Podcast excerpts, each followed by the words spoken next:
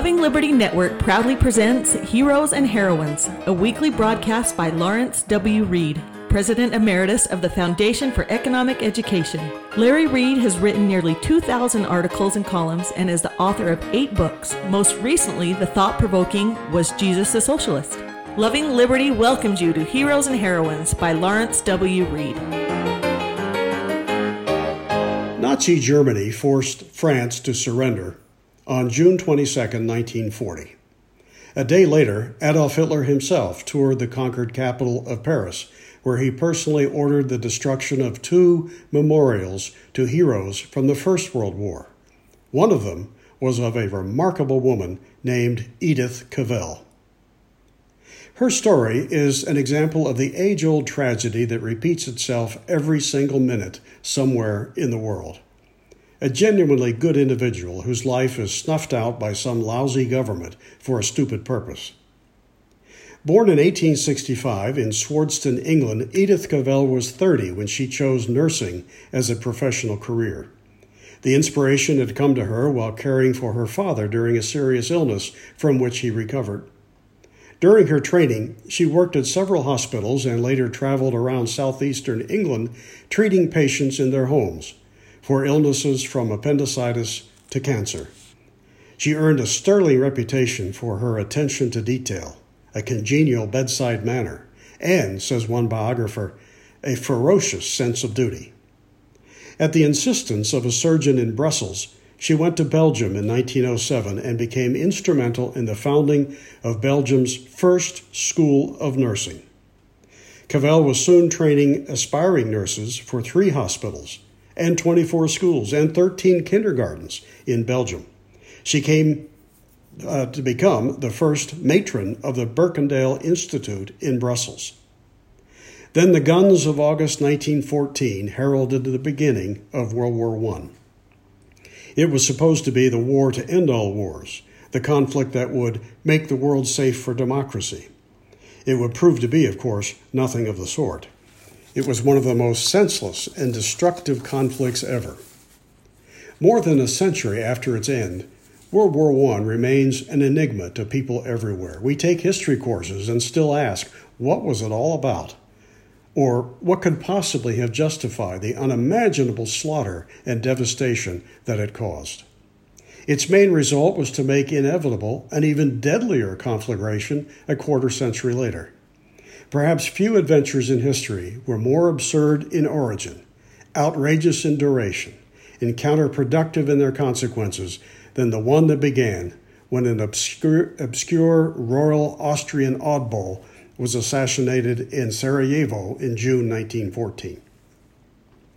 One of every eight British men who served on the Western Front in World War I died in the trenches or in the ghastly death zones that separated them. Casualties, the wounded in addition to the killed, totaled a staggering 56%. Though it was the first war in which disease claimed fewer men than combat, that may not be due to medical advances as much as to the ruthless precision of machine guns and shell fire and the endless violent gridlock of trench warfare. When Germany occupied Belgium in the fall of 1914, the Kaiser's troops allowed Edith Cavell a citizen of an enemy country, England, to stay in charge of her institute, but they kept their eyes on her as she treated combatants from both sides in the hospital and her training school. Who could have found fault with Cavell if she had chosen instead to flee for home in England? A testimony to her courage, she not only remained, she joined the Belgian underground at the first invitation. Her new mission was to rescue Allied soldiers separated from their units. One biographer, Jack Batten, writes that for the next nine months, she sheltered escaping soldiers in her hospital, using trickery to keep the suspicious Germans from discovering them. She helped arrange a secret route to neutral Holland and back to England at great personal risk, enabling soldiers of all ranks to slip through German lines. Using the Institute as part of an elaborate Allied escape route, Edith Cavell was responsible for upwards of a thousand soldiers eventually making their way home. Brussels at the time was teeming with an estimated 6,000 German spies. Perhaps it was only a matter of time before Cavell's activities were uncovered. More than once, she narrowly escaped capture. German suspicions led to Cavell's arrest on August 3, 1915. Accused of treason, she was court martialed and found guilty, then sentenced to death by firing squad.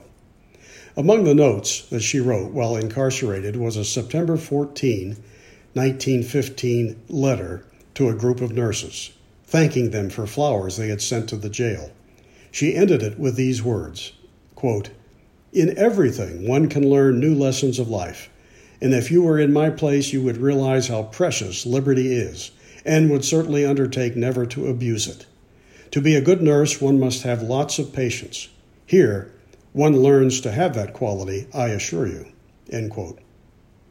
At her subsequent trial, the prosecution posed only a dozen questions. From the first, she answered truthfully and boldly. Yes, she had helped hundreds to escape, and she was proud of it. When asked if she realized what she was doing and that it was to the disadvantage of Germany, she bravely replied that her preoccupation was, quote, to help the men who applied to me to reach the frontier and to freedom. Once across, they were free.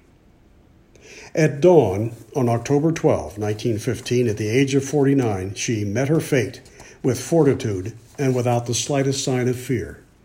She had told her, the, uh, the chaplain, the night before, Standing as I do in view of God and eternity, I realize that patriotism is not enough. I must have no hatred or bitterness toward anyone. That would be a tall order for any mortal in a similar situation. But Cavell was a woman of profound faith and confidence. Putting one's own life on the line in defiance of earthly power, especially in the defense of lives and the freedoms of others, is a powerful inspiration. I am grateful for it, and I hope that if I ever found myself in circumstances similar to those of Edith Cavell in 1915, that I could muster even half the courage that she did. For Heroes and Heroines, this is Lawrence Reed.